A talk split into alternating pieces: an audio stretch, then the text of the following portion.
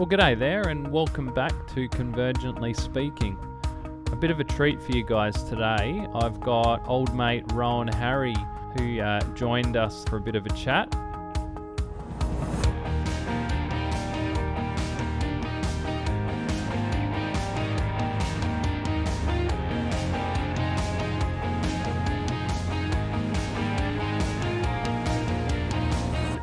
I've known Rowan for many a year, and in that time, I've seen all different variations on him. He's made himself uh, a bit of a name as a stand up comedian, he's done a bit of acting, and more recently, he's become a podcaster himself.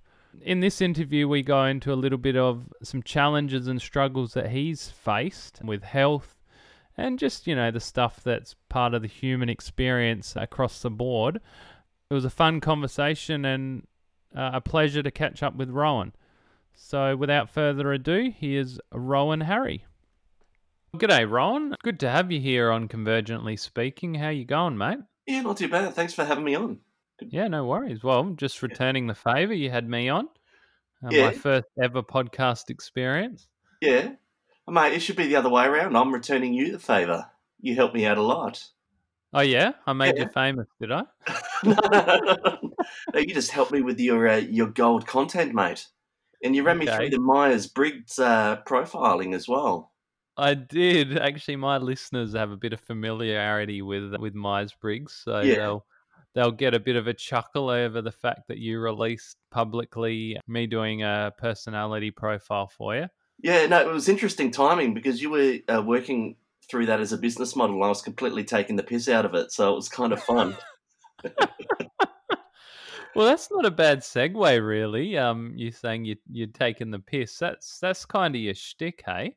yeah, You're uh, a very odd, and I mean that in the best sense of the word. You're a very odd mix of serious and uh, a trickster, or a, like a jester.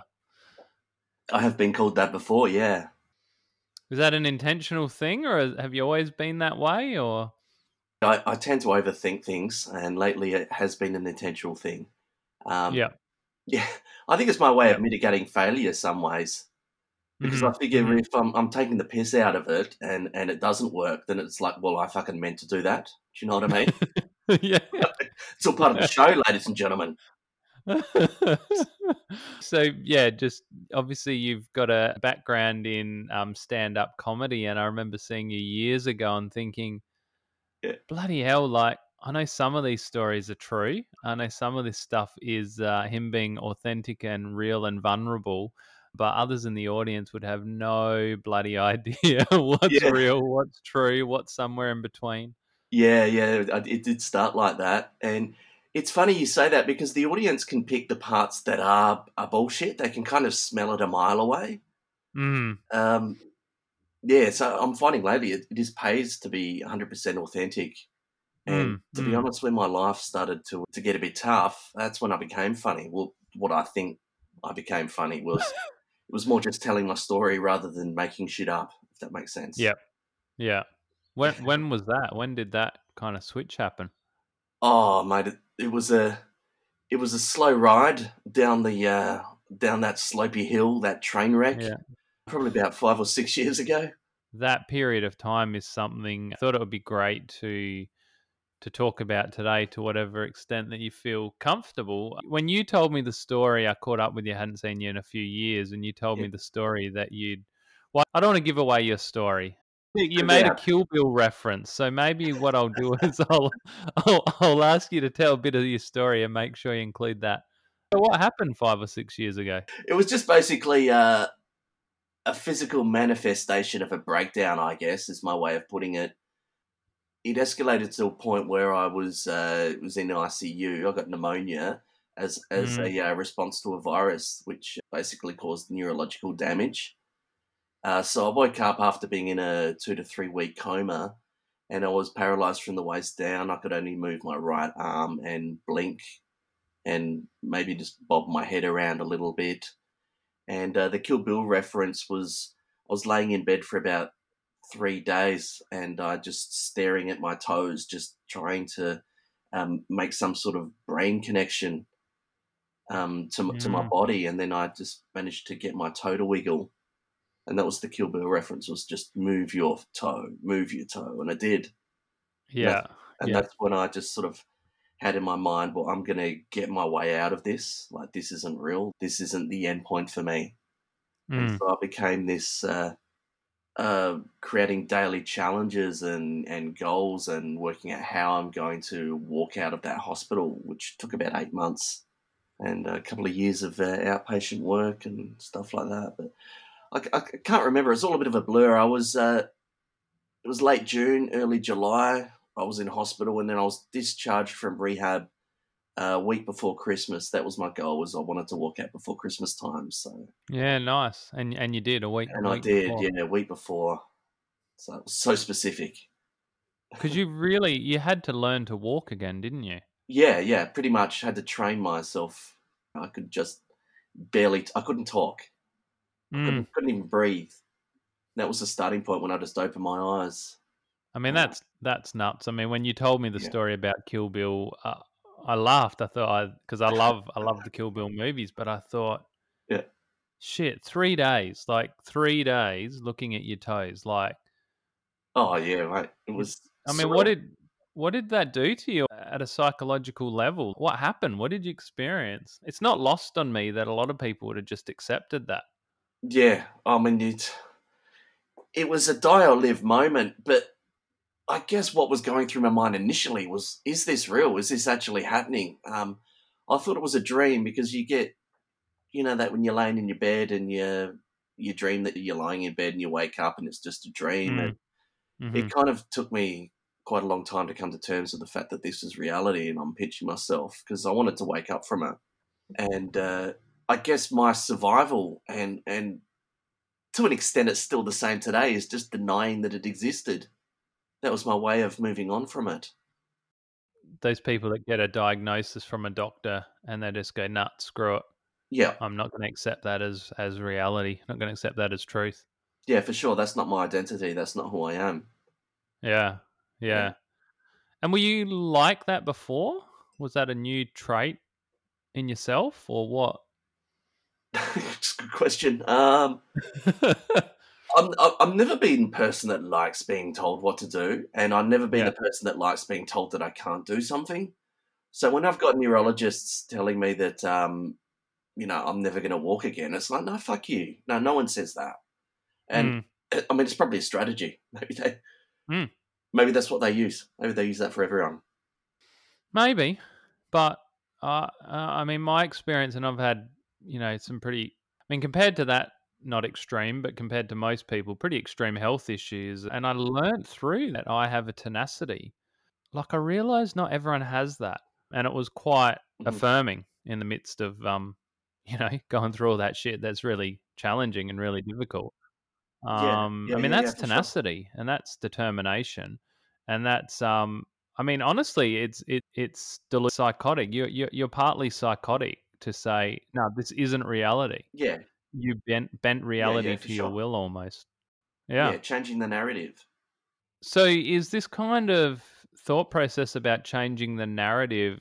Does that undergird some of your uh, your your podcast project of um, the Attitude Consultant? Was that birthed out of this experience, or Mate, I'm still trying to make sense of that, but probably, yeah. I think it, I think I think it has because it's that whole binary kind of you've either got the right attitude or you've got the wrong attitude, and you can I guess you can draw similarities there. Where I'd say my bad attitude put me in that hospital bed, but it was my good atti- attitude that got me out of it. Like you can draw things out of that. I suppose for listeners as well, it might be helpful to just explain your podcast and like what that's all about.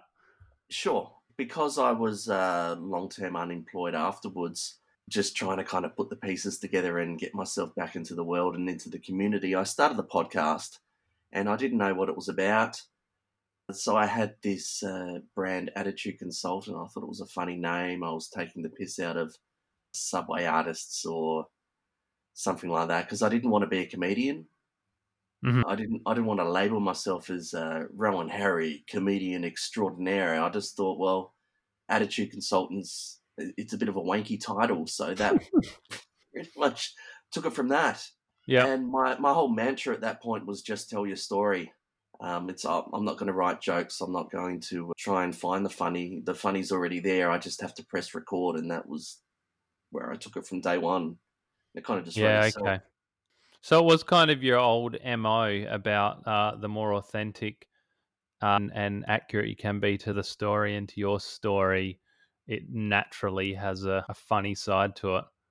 Yeah, that was always there, but I guess the attitude consultant was more like an alter ego, where Yeah. I would just say the stuff that I wasn't allowed to say maybe at the time, or when I was feeling disempowered, to, to find that empowerment or to find that mentorship where it wasn't there, if that makes sense. Yeah, I think it does. So would you say it was just as much about yourself and your own therapeutic process as it was about putting a product or putting a, a, a podcast out in the world? It was it was all that. Yeah, it was all Yeah. about me, to be honest. Yeah. Yeah. Um, it's just it started at the point where I'm not I'm not even going to have any strategies. I'm not going to try and market it or uh, put. I'm just going to do whatever I want, and if people want to listen, they can. If they don't, then just leave. Yeah. And then that's how it started. But then Yep. it reached a point where I was trying too hard to kind of engineer that process. It naturally evolved, did it? But you weren't sort of letting Yeah, it. yeah. It's it started off just me. I was, I was speaking to a, a couple of guests about hollering into the void, but just sort of screaming out into the unknown, not caring if anyone listened. But then you started to get feedback, or you're starting to get, you know, I got nominated for a podcast award, and and once that happened, it's like, oh wow, people are listening. And then I tried a little bit too hard.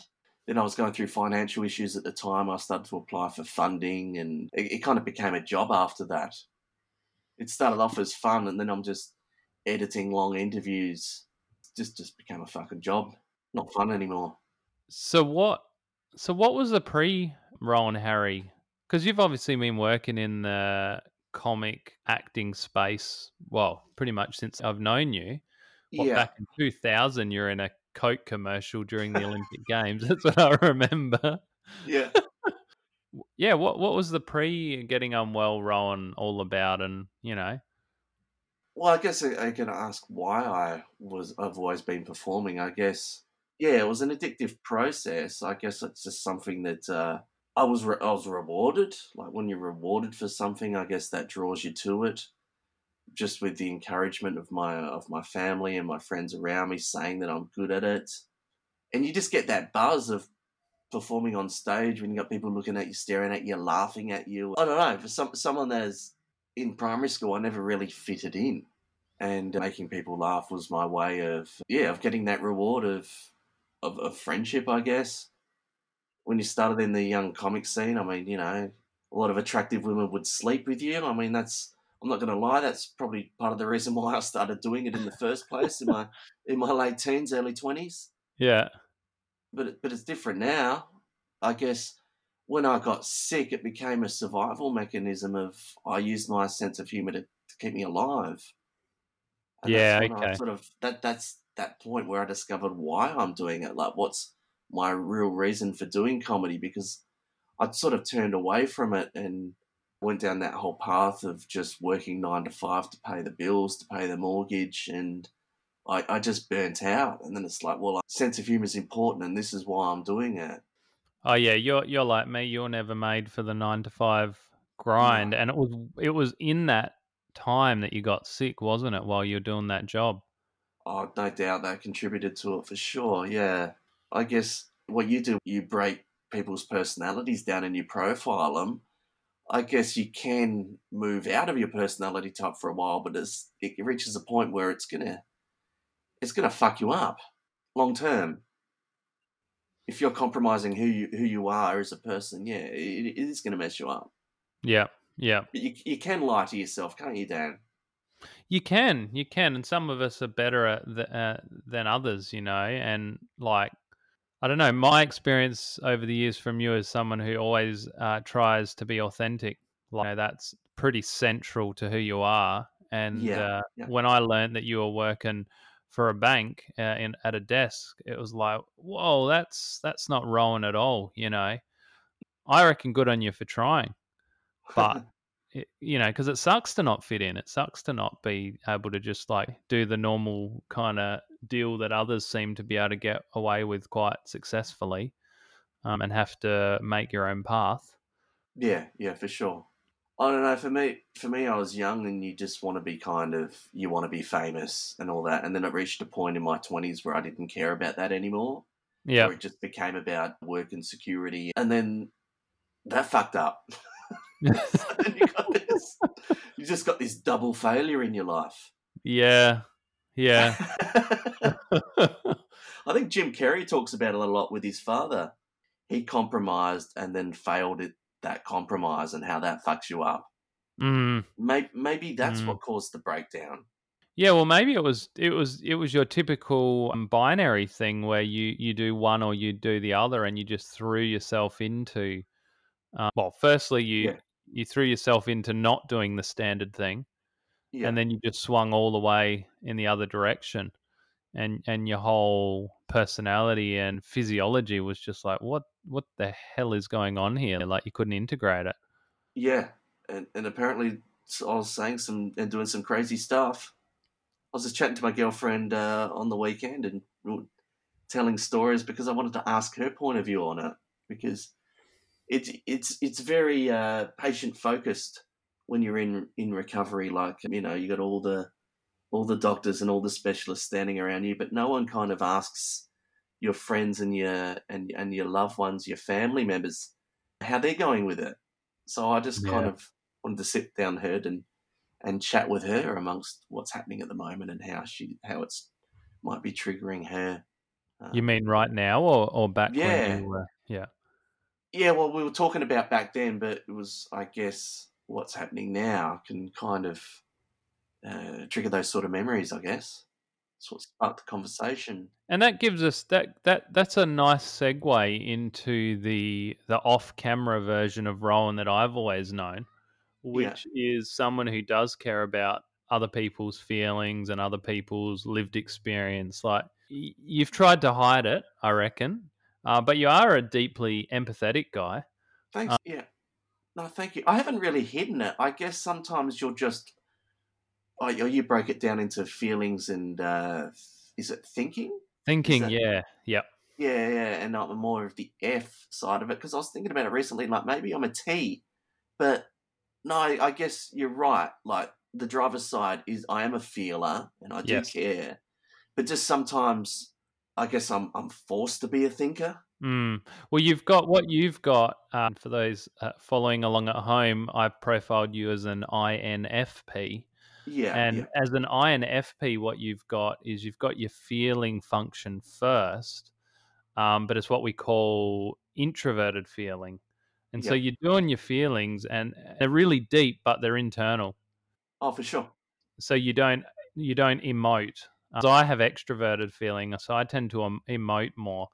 Yeah, Uh, whereas not that, not that you don't emote, it's not black and white, but you know your your default way of operating is to to do your feelings on the inside, and that's why we often see um, with people with introverted feeling that they're in the arts. They do movies, they do stand up, they do um, fine arts because what they're doing is they're using a artistic medium to express themselves um, to try and create in the audience a particular emotional experience. yeah, You're a master at that. You're a Oh, master thanks. at Thanks, creating that. Uh, whatever that thing is that you're trying to create at that moment. And often it's just humor and getting people to laugh, but you know, you you kind of weave in other messages into that as every good, uh, good trickster trickster does. Is that is that something you're conscious of? It always appeared like you're conscious of it, but are, are, are you just trying to make people laugh, or are you have let's say other agendas? You got other There, there- agendas. there- there might be a couple of other agendas in there as well. Like I said before, sometimes I'm expressing what I'm not allowed to talk about.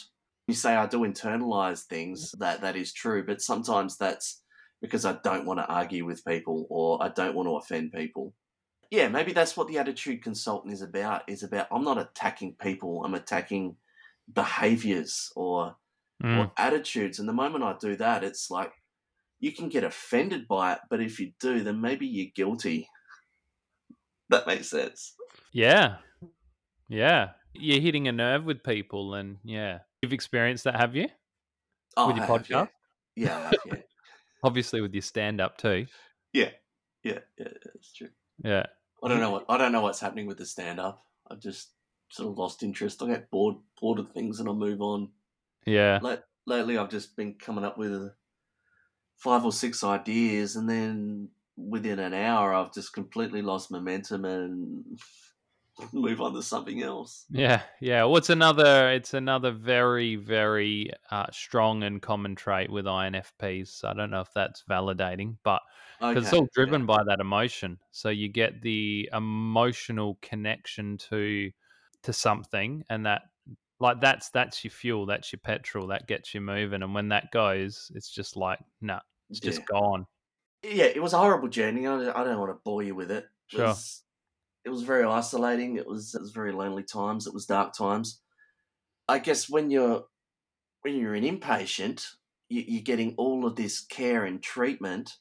But the moment that, that I walked again, I was pushed out into the world and was supposed to just function as Mm. normal, but I couldn't.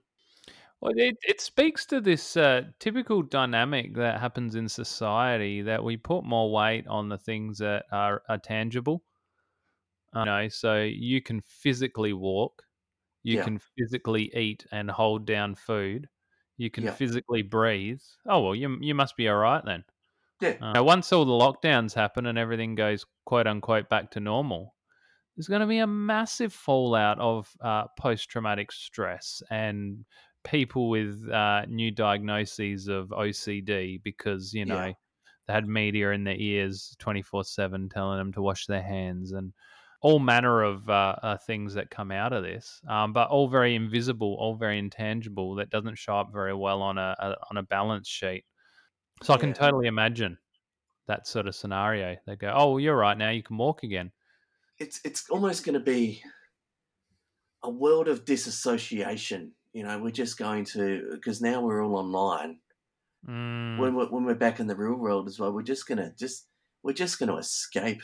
Um, I use this Miley obsession, um, which you'd be familiar with being in my Facebook network.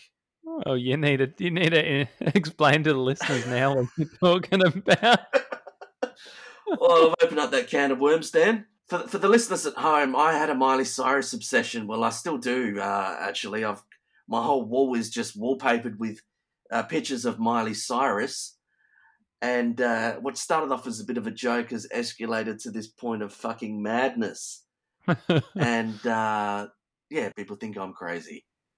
Um, but it was my way of dealing with it. If that makes sense. It was my art therapy. It's what got me through. yeah. Okay. So, did that start after you came out of hospital as well? Yeah, yeah, that was that. That only started about five years ago, actually.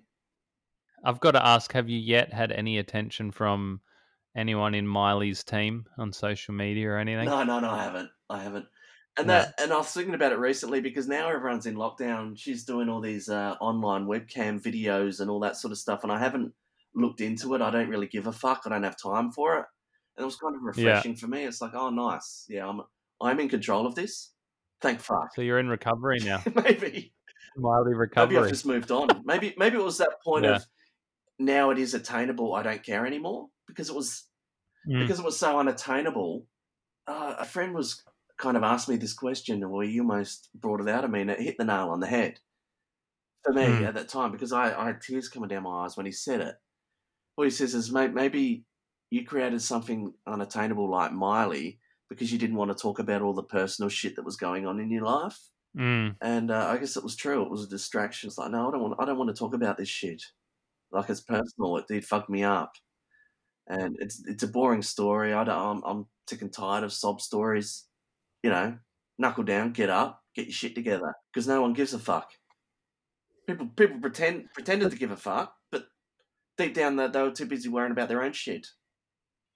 Did you believe that people gave a shit before? If I'd asked you before you got unwell, Yeah. Oh mate, I was so jaded before I was unwell. Like I was just Yeah. everything. for me, I'd lost complete sense of purpose. Like I had no, like I didn't even know why I was here. Like I didn't want to go out and kill myself. I've never had that feeling to go out and top myself, but it's like, well, what, what's the fucking point? Like, why am I here? What am I doing? Like, no, I've got to get of six thirty a.m. so I can get up, work, and then pay some fucking bills. And as dark as that sounds, when I was in a hospital bed, like just a head on a pillow, for the first time in a long time, I had a sense of purpose, and that was I'm going to get up and I'm going to walk out of this hospital bed. Like that. Oh, wow, I've got a goal now. That's massive. Jordan Peterson talks heaps about the the purpose of life is um you know having finding meaning and and picking up a heavy burden and and carry that thing I'm not articulating very well but you know like meaning is the central kind of thing Yeah. and walking again well that's a meaning Yeah, and it's a big goal, and then you can break that down. It's like you wake up and like, oh, I didn't shit, I didn't shit the bed today, so you tick that off your off your goal setting workshop. You know, Mhm. we are not Yeah. articulating this well, uh, ladies and gentlemen at home, but uh, just it's the Mabo, it's the vibe. You know, just pick it up, take take what you can from That's it. right. I'd love to hear now, like where you're up to now in life. What what gives you meaning, and do you struggle after having such a big and really valid Yeah. meaning, like oh, let's walk Yeah. again?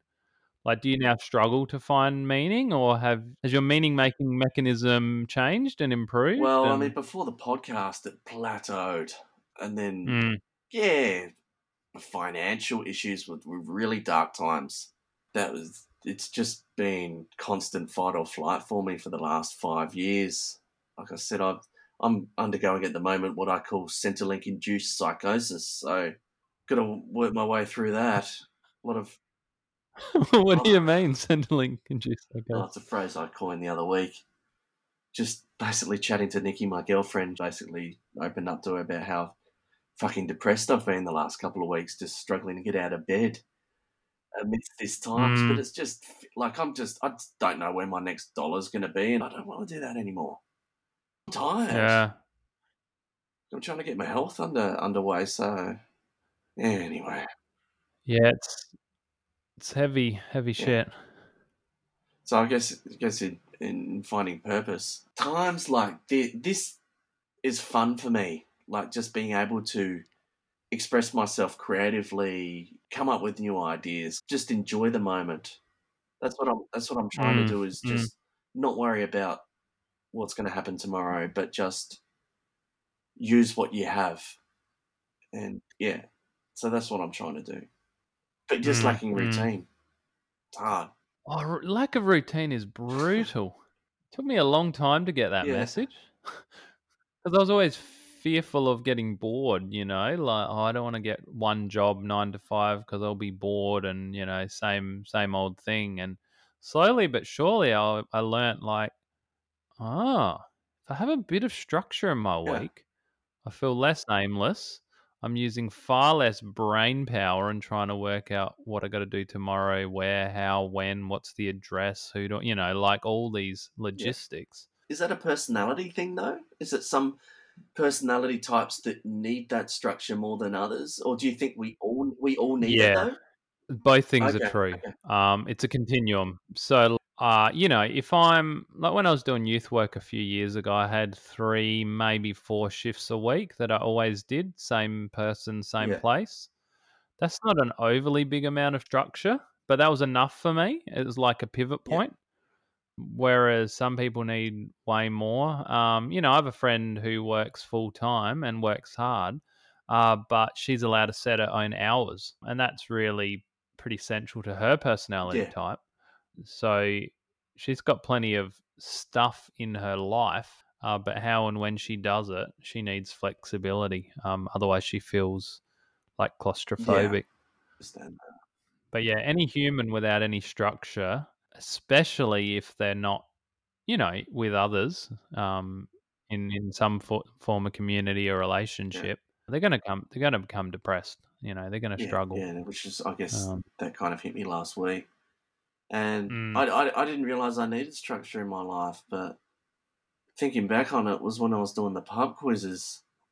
I'd rock up each week to the same pub and see the same friendly faces. Like that meant the world to me. Like that was, I kind of miss that, you know. But then you've got the every show's different as well. I guess you can, I guess it can be the same creative as, as well. Like some of my favorite uh, comedy sketches or jokes, or when when I write a joke or when I write a, a film or anything like that.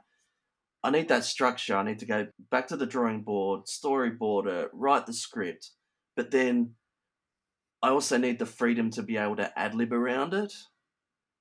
And ju- Yep. I don't know, it's just this amazing combination.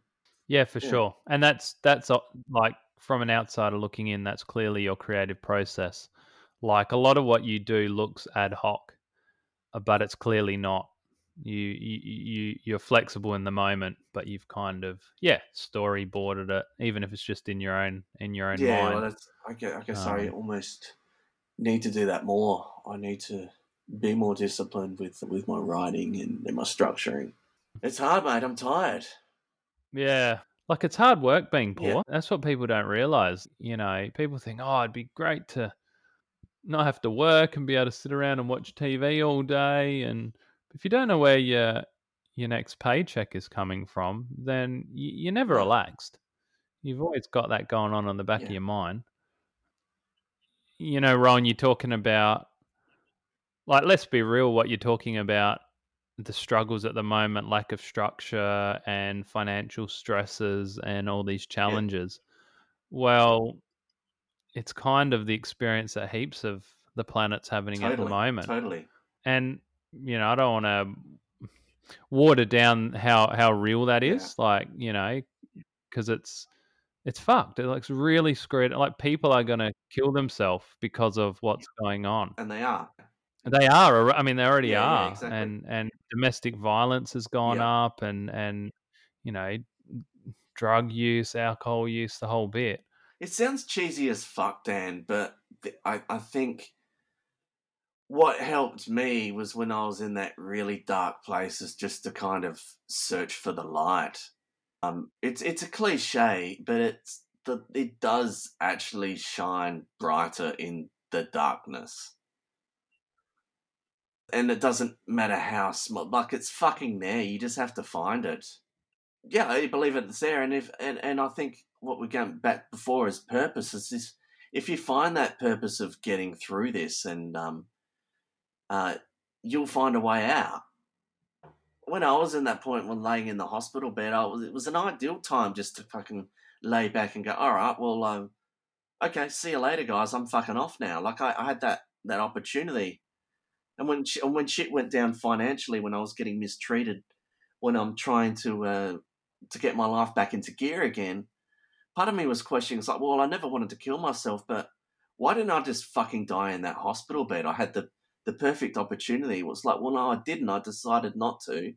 I've come back to the world for a f- strict purpose, and my purpose is to find that fucking purpose. Yeah. Sometimes the small wins are the, the, the big wins. Like, For sure. What's it's all the small wins that accumulate. yeah, totally. And they, they build onto the big wins. Like, my big win was, well, I'm going to walk again. Like, that was a huge, that was a huge breakthrough for me. Yeah. But it was like a thousand micro breakthroughs along the Oh, way. Totally. So what? uh, So what's the light?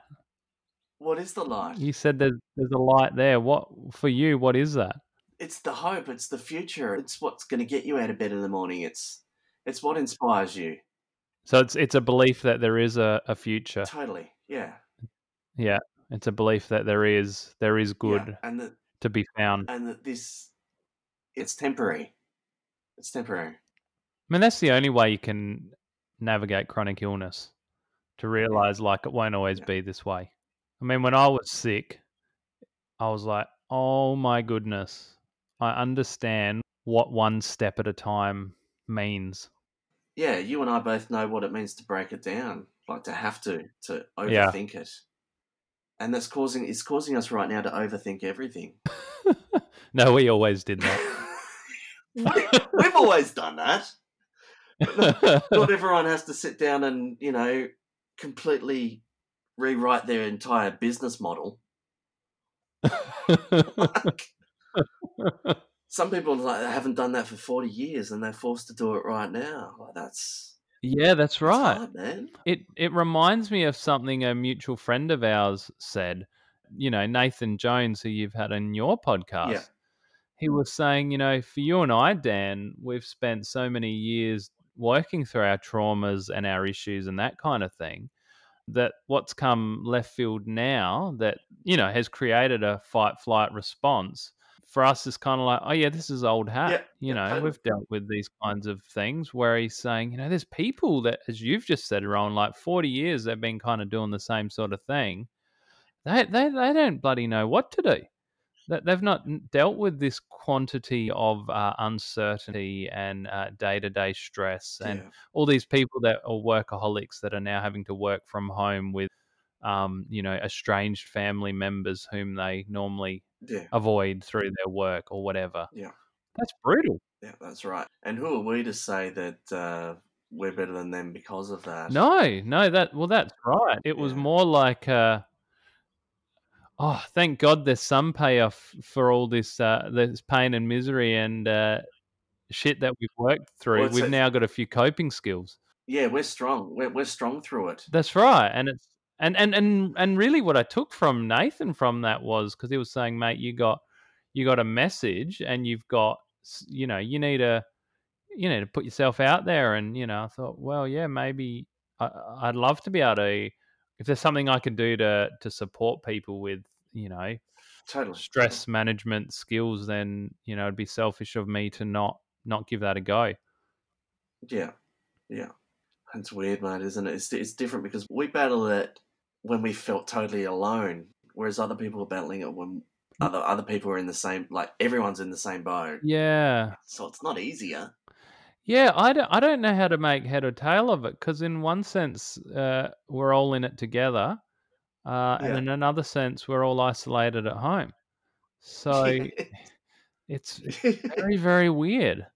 Um, I mean, I feel for the people like such as yourself that don't live with anyone. Yeah, okay. For us introverts, we like to have time to ourselves, and there's a lot of Yeah. upsides. But you know, we all need some human contact. I mean, my house is bustling with people. You know, isolation or not, um, I'm always going to have Yeah. like five, well, four other people around me, including myself. Oh, see, I couldn't do that, mate. That would drive me nuts. Oh, it drives me nuts. Oh, it's it exhausting. would. Um, but it also makes me feel alive. So it's it's another paradox. Do you have to? You, do you have time? Do you have a man? You got your man cave? I've got a man cave. I'm in it right now. Yeah. Have you set that up yet? Yeah, yeah, it's good. I'm recording from here now. Well, we're probably getting getting near the end. Can. I, I, my when I think of you, Rowan, and ever since I've known you, you've really embodied the the trickster archetype. I mean, I remember yeah. years ago going to youth group and walking up the stairs and saying "g'day" to you, and saying, Yeah. "Oh, how you going?" And you're like, "Oh, pretty shit." And it was just like, oh my goodness, like there's so much. I mean, that was hilarious, but it's it, it's it's prophetic. It's like you're just speaking straight to the bullshit uh, personas that that we put on when we come into a context like a church or a youth group, and and that kind of be, seems to be what you've always done. Is it conscious? No, no, totally, un- totally unconscious, totally unconscious. But yeah, but only lately have I been trying to analyze that, and it's a question that I've never been asked before. I think, like like you said before, I hate bullshit, mate. I can't stand Mhm. bullshit. I would just like I'm all about speaking the truth, and I guess that comes down to your authenticity that you were saying before. But sometimes you're put in a place where you're not allowed to speak that truth, where someone and and like you said before, I internally think things. Yes. So someone might ask me a question. I'm not allowed to say something. I don't want to fucking argue. I'm really tired. All right, well I've got to look for another way out of this. And that's where the trickster comes in. That's where um that's where sarcasm comes in. That's where um alter egos come in. Like you, you're starting to look for other ways out of it because you don't want to just sit there and shut the fuck up. You want to you want to Yep. respond. And I and I guess that's where it Yep. comes in. Yeah, because you're good at it. You're very good at it. Oh, thanks, mate. I love it. I. I, I admire that trait in others. Um, many of the most hated public figures in society, when I take a little look at them, I realize, oh, they're kind of like they're trolling us. Half of this, half of this stuff is like we're taking it seriously. It's not serious. And we're all emotional human beings. Yep. Oh. How was the, the, like the hysteria of the toilet paper was just amazing, wasn't it? And then, you know, Trump saying something about sculling fucking detergent, and next thing you know, everyone's fucking Yeah. talking about it. Facebook's turned into this open mic comedy scene where everyone's doing five minutes of it. It's like, don't don't you get it? That's what Yes. he wants. The, he just wants attention. You're giving it to him. Oh, totally. I love reading an analysis of uh, years ago now, but how little he spent winning the the election. All he did was he just kept the the media cameras on him. That's what he wants. Yeah. How much is this guy just trolling us? He's using our emotional kind of um, vulnerabilities right right back against us. And we're dumb fucks, mate. We are. We're just full All straight right, fallen for for it. Yeah. Don't be a dumb fuck, folks. Don't be a dumb fuck. There's my advice for you. that's, that's, That's, the that's- attitude consultant. Don't be a dumb fuck. That's it. Well, thanks. Like, thanks for coming on. It's it's been cool, and you know, I appreciate your vulnerability. And uh, Thanks, mate. you know, it's not easy talking about uh, hard times. I'm sure there'll be some gold in there um, that people can use to navigate. I don't even know what you call this. The chaos that is 2020. That's right. It's chaos. Well, hopefully you can uh, you can find some small nuggets in the in uh, this pile of shit. Well, Uh, you've, you've got a death and rebirth story, and I mean that's what the world's going through. Definitely. Well, yeah. So thanks for coming on, and Thank- um, thanks for the opportunity to share my story, Dan. And um, yeah, great questions. A lot of it I've uh, never been asked before, and a lot of it I've completely forgotten about. So it's nice to dig back deep and uh, be vulnerable because we forget about where we come from. we do, we do. All right. Well, have a good one, and uh, hopefully I'll catch you catch you for a beer soon, eh? That'd be good, mate. We'll uh, we'll have a beer at the Windsor when uh, when all of this falls When through. it opens. Yeah. Well, I hope you enjoyed that episode of Convergently Speaking. And if you did like what you hear, please give us a rating and review on whatever platform you're listening. Or if you want to engage in a bit of conversation around the, the content of this episode or any of the others, Uh, you can find us on Instagram at Convergently Speaking. I would love to hear from you.